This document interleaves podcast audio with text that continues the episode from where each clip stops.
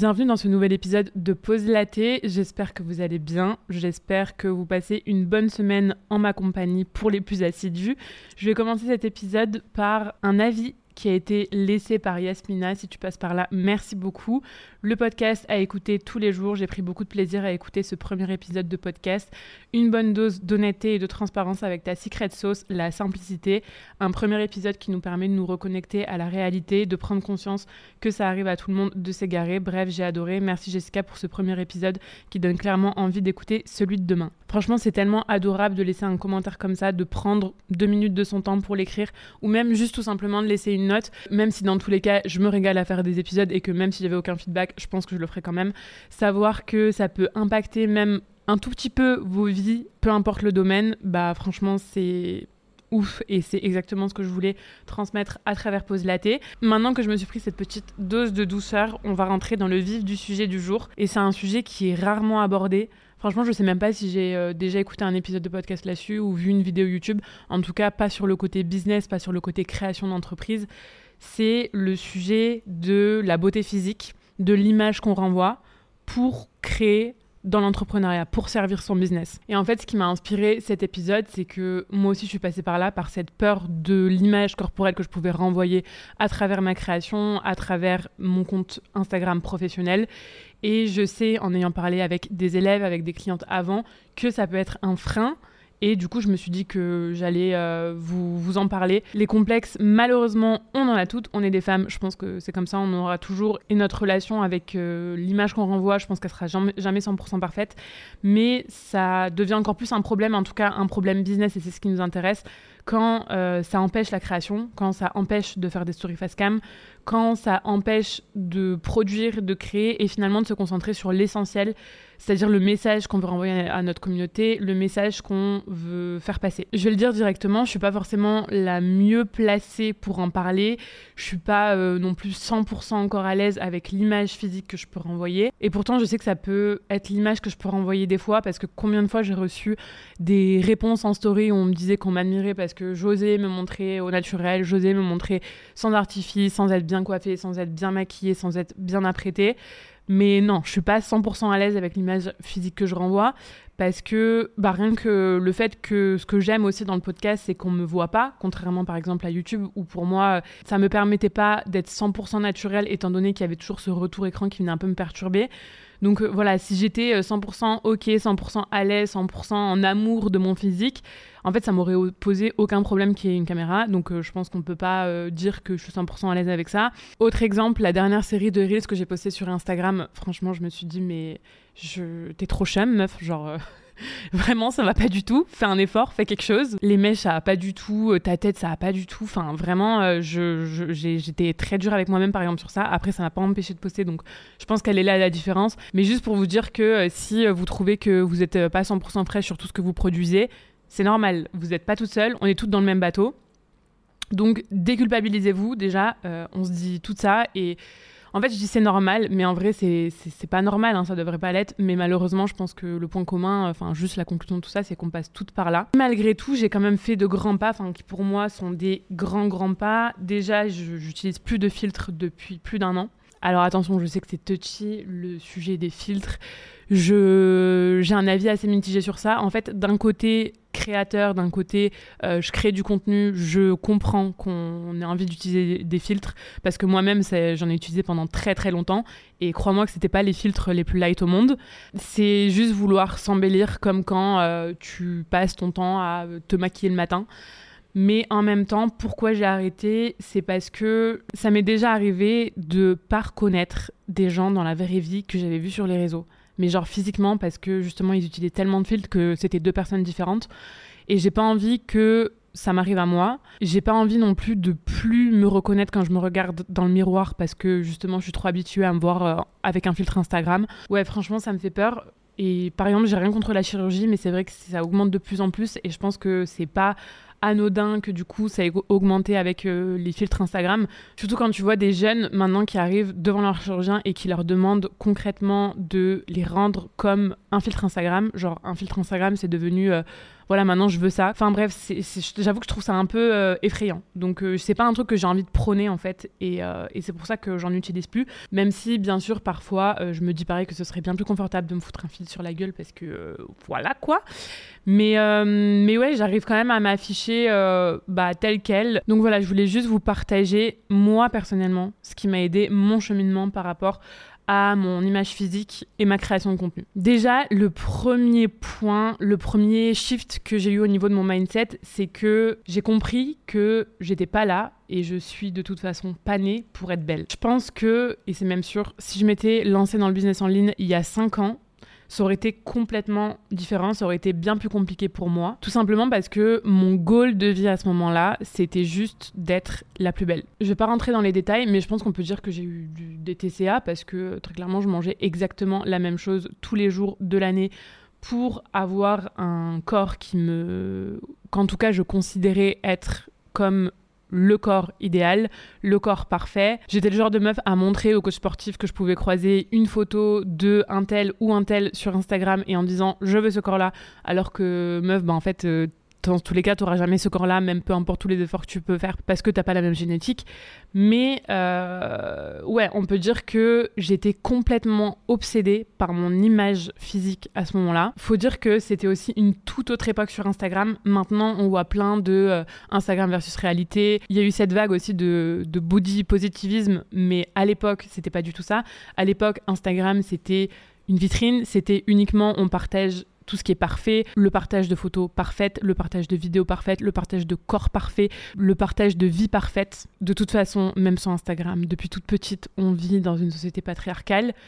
Les femmes sont faites pour être belles. On va pas faire un cours d'histoire, mais euh, je pense que vous savez que nos droits, on les a quand même acquis très très tard par rapport aux hommes et que historiquement en France, la place de la femme, c'était dans la cuisine. Blague à part, voilà.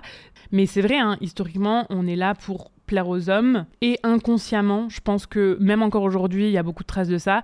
C'est-à-dire qu'on attend d'un homme qui soit intelligent et riche et on attend d'une femme qu'elle soit belle et qu'elle soit une bonne mère de famille. Ça laisse encore des séquelles parce que même si maintenant on est bien au courant et moi j'ai cette vision de la femme même par rapport à ma mère et par rapport à toutes les femmes qui m'inspirent au quotidien de cette femme indépendante qui est ambitieuse et qui juste suit sa vie de rêve, euh, je, Arrêtez-moi si je me trompe, mais on a encore vachement sur ce truc de est-ce que je suis assez belle pour ci ou assez belle pour ça, à se demander tout le temps est-ce qu'on est euh, assez sexy, alors que les hommes ils s'en foutent. Hein. Euh, enfin, très clairement, Tony lui s'est jamais posé la question de savoir s'il était assez beau pour créer du contenu vidéo ou du contenu photo. Enfin, clairement, euh, ça lui passe au-dessus de la tête, mais euh, vraiment, euh, bas les couilles 100%. Alors que moi, pour être honnête, c'est pas 100% le cas. Enfin, j'ai l'impression qu'en tant que femme, on doit être ni trop grosse, ni trop maigre, on doit être maquillée, mais pas trop non plus. On doit être bien habillée, mais on doit pas être trop vulgaire non plus. J'ai essayé de, laisser tomber ça, de complètement de me libérer de cette pression qui est complètement inutile. Et surtout, surtout, surtout, j'ai compris que moi, ma valeur, elle est dans autre chose que mon physique. Aujourd'hui, j'ai pas envie qu'on dise Jess, elle est belle. J'ai envie qu'on dise Jess, elle est intelligente. Jess, elle est ambitieuse. Jess, elle est généreuse. Jess, elle est bosseuse. Jess, elle est drôle. Jess, elle est bienveillante. Jess, elle est inspirante. Enfin, ces compliments, pour moi, ils ont bien plus d'importance que tous ceux sur mon apparence physique. Alors, je dis pas que si on me dit « Ah, t'es trop jolie » ou « T'es trop belle euh, genre, ça me fait pas plaisir. Bien sûr que ça me fait plaisir. Mais c'est pas ça qui va me faire le plus plaisir. J'ai des compétences, j'ai des choses à dire, j'ai une personnalité que je trouve cool. Et du coup, pour moi, tout ça, c'est bien plus important que mon physique. C'est bien plus important que tout simplement être jolie. Et puis j'ai aussi un truc à vous dire, euh, parce que ça c'est un, un, truc que j'ai entendu et que je trouve mais horrible, enfin que franchement ça m'a fait trop de la peine quand j'ai entendu ça, c'est quand on m'a dit euh, non mais de toute façon euh, sur Instagram il y a que les meufs belles qui réussissent. Franchement je pense qu'aujourd'hui il y a plein de créatrices qui sont pas forcément des standards de beauté. Je vais pas dire qu'elles sont pas belles parce que pour moi elles sont belles, mais en fait elles sont pas belles au sens de la société, c'est-à-dire que c'est pas euh, des meufs qui font une taille 36, qui ont des, des grosses lèvres, un petit nez, et d'ailleurs ça c'est marrant quand même quand on y pense parce que c'est pour ça que ça sert à rien de vouloir rentrer dans les standards de beauté. Regardez, avant c'était une Marilyn Monroe qui représentait euh, la beauté euh, ultime. Après ça a été une Kate Moss. Maintenant euh, c'est plus tout ce qui est Kardashian. Donc en fait, euh, si on veut plaire à la société, il va falloir tout le temps se transformer. Donc euh, déjà inutile. Mais bref, je pense que oui, on peut dire que sur Instagram, et encore heureux, il n'y a pas que un type de physique qui réussit. Ce qui va compter, on a plein d'exemples, c'est les choses que vous avez à dire. Donc voilà, hyper important de comprendre ça. Deuxième chose qui m'a grave aidé, c'est de dissocier ma personne de mon business. En gros, quand je crée du contenu, je créais pas du contenu pour Jessica, la personne, la petite meuf de 29 ans. Je créais du contenu pour Jessica de Prater, l'entreprise de formation. En fait, c'est comme si j'étais chargée de communication slash euh, community manager dans une boîte et que je devais créer du contenu pour cette boîte-là. Il y a plein d'entreprises qui le font. Hein. Par exemple, le slip français, le community manager euh, se montre physiquement en vidéo et tout. Mais moi, c'est exactement pareil. Genre vraiment, je me laisse pas le choix entre guillemets. Je me dis bah de toute façon, euh, c'est ton taf, ça fait partie du taf, donc donc voilà, let's go. Quand j'appuie sur rec, quand je me prends en photo, genre je sais pourquoi je le fais. Et du coup, c'est pas du tout pour que mon physique plaise, j'en ai rien à taper, c'est juste pour servir les objectifs de mon entreprise. On en revient à cette idée que pour moi, ce qui fait la différence, c'est de voir son activité comme une entreprise et non pas comme un hobby. Le troisième truc qui m'a énormément aidé, c'est de faire du tri dans les personnes que je suis sur Instagram. Retenez un truc, vous êtes, vous êtes les personnes et les comptes que vous suivez. Franchement, on sait qu'on est influencé par Instagram, mais je pense qu'on sait même pas à quel point on est influencé par euh, notre environnement digital, l'environnement digital qu'on se crée. Et justement, c'est ça la différence, c'est que vous avez la possibilité de vous le créer. C'est vous qui êtes décisionnaire des personnes et des comptes que vous suivez. Donc servez-vous-en bien. C'est automatique si vous suivez que des gravures de mode, que des personnes qui retouchent leurs photos sur Facetune du matin au soir, qui partagent que des photos parfaites, qui mangent parfaitement équilibré H24, bah vous allez vouloir être et faire exactement pareil. Moi, je sais que j'ai complètement remove cette catégorie de personnes de mon feed Instagram. Alors attention, je suis toujours des très belles filles, enfin en tout cas des filles que je considère euh, très très belles physiquement, mais en fait je m'en fous. Moi, le point commun que je recherche dans tous les comptes que je suis, c'est l'authenticité. C'est que j'ai envie que ces personnes-là me partagent les bons comme les mauvais jours. Je fuis les contenus lisses, les contenus que je trouve vraiment sans, sans goût ni odeur, comme je dis. Je suis vraiment des meufs qui ont des choses à dire et pas que leur apparence physique à montrer parce que ça m'intéresse plus en fait. Ça m'intéresse plus de voir juste des belles filles euh, dans des beaux décors euh, avec des belles légendes. C'est plus du tout ce que je recherche. Je trouve ça vide de sens et du coup je vais suivre que des meufs que je trouve euh, drôles, que je trouve inspirantes, que je trouve ambitieuses, que je trouve motivantes, que je trouve passionnées, que je trouve engagées parce que c'est ça la personne que j'ai envie d'être et du coup bah, c'est ça que je suis. Je trouve ça, je trouve ça logique. Donc petit exercice pratique prenez 5 minutes pour aller dans vos abonnements et supprimez tous les abonnements que vous estimez rien vous apporter. Ça ne veut pas dire que ce sont des personnes qui sont des mauvaises personnes, ça veut juste dire que ce sont des personnes qui vous apportent finalement plus de négatifs que de positifs. Et encore une fois, c'est propre à chacun. Moi, un compte que je vais trouver hyper vide, il y a des personnes qui vont le trouver euh, hyper euh, bourré de valeur. Et quand je dis euh, des comptes qui vous apportent quelque chose, ça peut être juste vous faire sourire. Hein. Moi, je dis pas que je suis que des meufs qui, qui sont hyper smart et qui m'apprennent des choses du matin au soir et tout.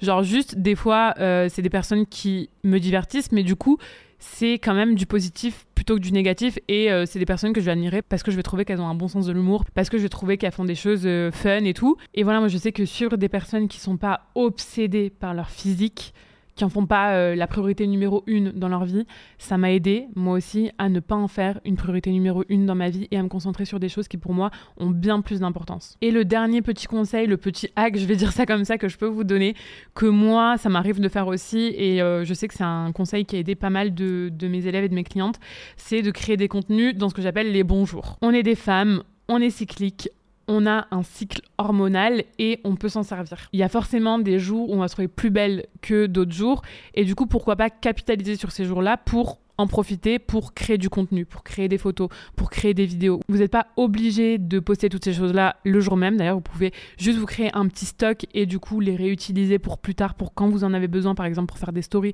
ou pour créer des posts sur Instagram. Mais voilà, je sais que c'est fou quand même quand on y pense, le corps de la femme, mais c'est scientifiquement prouvé on est plus belle entre guillemets en période d'ovulation par exemple. Moi ça me paraît complètement dingue mais euh, mais voilà. Donc autant s'en servir parce que malheureusement en fait j'aimerais pouvoir vous dire actuellement qu'il faut aussi créer du contenu quand on se trouve moins belle. Mais cette idée de euh, on doit être belle finalement sera toujours un chouïa présente malheureusement, même si j'essaie depuis tout à l'heure de vous donner plein d'arguments pour vous prouver que non, c'est pas ce qui est important. Mais malheureusement, c'est ancré en nous, donc voilà, autant euh, deal with it. L'idée globale de ce podcast, c'est de vous demander un truc en fait. C'est d'essayer de vous estimer un peu plus que ce que la société n'estime les femmes, de pas réduire vos, votre pouvoir, votre potentiel à uniquement un corps, à uniquement un visage, à uniquement un complexe, parce qu'en fait, on est tellement plus que ça. J'ai l'impression d'être Gandhi là, j'ai l'impression d'être vraiment en mode gourou de Defarso. Mais vraiment, notre corps, notre physique, il est fait avant tout pour nous permettre de faire plein de choses, pour nous permettre de marcher, pour nous permettre de faire du sport, pour nous permettre d'exprimer nos idées, pour nous permettre, là en l'occurrence, dans le cas d'entrepreneuriat, d'être le porte-parole d'un business, de notre activité. Il faut vraiment le voir comme ça plutôt que euh, juste être belle pour être belle. Donc voilà, il faut l'aimer, il faut l'aimer, même si euh, il y a des jours où euh, on n'est pas trop pote avec, mais il faut quand même l'aimer, il faut le chérir. Et en tout cas, faire en sorte que ça ne bloque pas pour faire tout ce qu'on a envie de faire. J'espère qu'il y a au moins des trucs que j'ai dit qui pourra vous aider, qui peut-être vous fera avoir un mini déclic, un, un tilt. Et voilà, on se retrouve demain pour un tout autre sujet de podcast. Merci encore de m'avoir écouté.